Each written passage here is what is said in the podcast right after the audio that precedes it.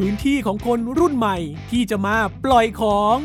จากการเรียนรู้และสร้างสารรค์ผลงาน โดยใช้เสน่ห์ของเสียงเล่าเรื่อง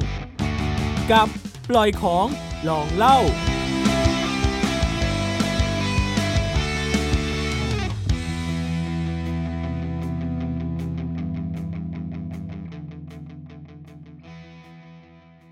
ใครจะเชื่อว่า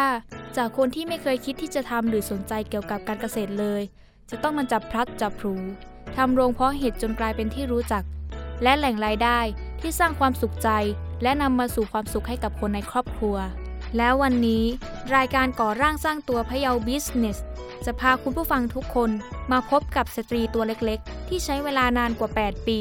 ในการเรียนรู้เพื่อสร้างอาณาจักรแห่งความสุขในวันนี้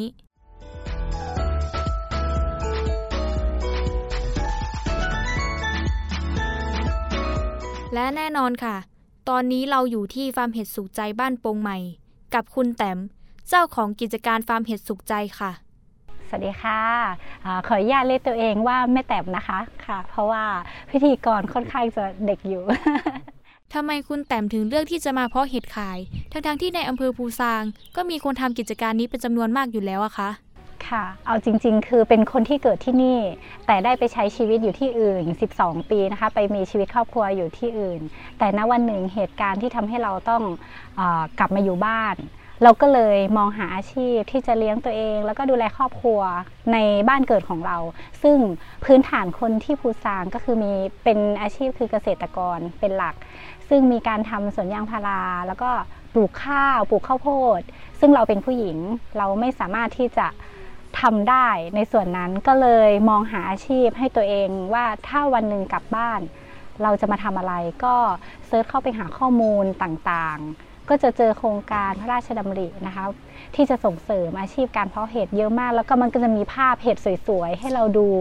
แล้วตอนที่กลับมาบ้านเกิดอะค่ะ รู้ไหมคะว่าที่นี่ก็มีคนเพาะเห็ดขายเหมือนกัน ด้วยความที่ไม่ได้อยู่ในพื้นที่ 10 กว่าปี เราไม่รู้ว่าที่นี่ก็มีการเพาะเห็ดในชุมชนเยอะมาก แต่เราก็เลือกที่จะเพาะเห็ดด้วยความที่เราไม่รู้ค่ะ ก็เลยเลือกว่าเมื่อวันหนึ่งฉันกลับบ้าน ฉันจะมาเพาะเห็ดแล้วก็เป็นอาชีพเลี้ยงตัวเองแล้วก็ครอบครัวค่ะ กว่าที่ฟาร์มเห็ดสุขใจจะเติบโตได้แบบทุกวันนี้ ครั้งแรกที่เริ่มทำกิจการ คุณแต้มเคยเจออุปสรรคและปัญหาอะไรบ้างหรือเปล่าคะเราเจออุปสรรคเรื่องแม่ค้าถ้าไม่ใช่คนที่ส่งเจ้าเดิมเขาก็จะไม่ค่อยรับค่ะเขาก็จะเกี่ยงราคากดราคาเราลง เพราะว่าเขารับเห็ดจากพื้นที่อื่น โดยที่เราไม่ได้ติดต่อเข้ามาก่อน อุปสรรคก็คือเรื่องตลาดเนาะเรื่องตลาดที่ล้นและฤดูกาลของการเพาะเห็ดแล้วมีวิธีการแก้ปัญหาอย่างไรถึงผ่านพ้นอุปสรรคเหล่านั้นมาได้อะคะก็แก้ปัญหาด้วยการหัดแปรรูปค่ะทำยังไงจะให้เห็ดเก็บไว้ได้นาน แต่ไอ้ที่เก็บไว้ต้องไม่เสีย มันต้องเพิ่มมูลค่าได้ ก็คือเอาเห็ดมาแปรรูปหัดทำแหนม ด้วยการเสิร์ชหาข้อมูลในอินเทอร์เน็ต แล้วก็หาเครือข่ายคนที่ทำฟาร์มเห็ดเหมือนเรา แล้วก็เข้าไปขอความรู้ ขอปรึกษาว่าเราจะทำยังไงเพื่อเพิ่มมูลค่าและให้การเพาะเห็ดของเราอะมันไม่หยุดอยู่แค่นี้ มันสามารถต่อยอดแล้วก็เพิ่มมูลค่าเห็ดเพื่อให้เป็นรายได้ของเราที่เพิ่มมากขึ้น คือทำน้อยแต่ได้มาก ไม่ทำมากเหมือนเมื่อก่อนแต่ได้น้อยอะไรเงี้ยค่ะ ก็ศึกษามาเรื่อยๆแก้ปัญหา แต่ละโจทย์ไปเรื่อยๆค่ะ อะไรคือเป้าหมายหลักที่ทำให้เกิดความสำเร็จและสามารถตั้งหลักได้คะเป้าหมายหลักคือความตั้งใจที่ไม่หยุด ถ้าเรามีเงินแค่ก้อนสุดท้าย แล้วเราจะทำยังไงให้เงินก้อนนี้ต่อยอดแล้วดูแลครอบครัวได้ตลอด เราต้องไม่หยุดที่จะพัฒนา พัฒนาตัวเราเอง พัฒนาเรื่ององค์ความรู้ ในการเพาะเห็ดพัฒนาเรื่องการแปรรูป พัฒนาเรื่องบรรจุภัณฑ์และพัฒนาเรื่องตลาดออนไลน์ค่ะ คุณแต้มมีเคล็ดลับหรืออยากจะให้คำแนะนำสำหรับผู้ที่กำลังสนใจทำธุรกิจในยุคนี้บ้างไหมอะคะ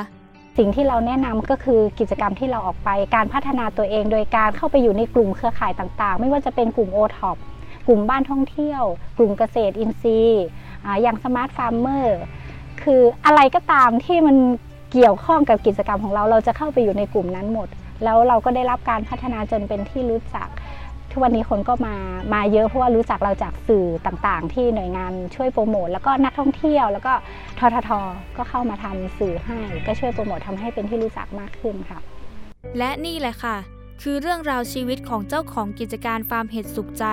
ที่ต้องผ่านอุปสรรคมามากมาย กว่าจะเป็นร้านที่ผลิตสินค้าโอท็อปและผลักดันหมู่บ้านเล็กๆ ให้เจริญเติบโต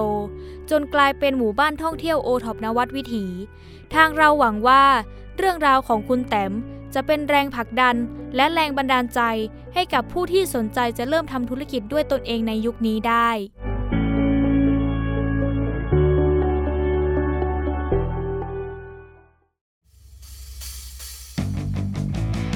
ตามปล่อยของลองเล่าได้ทางเว็บไซต์ www.thaipbspodcast.com หรือทางแอปพลิเคชัน Thai PBS Podcast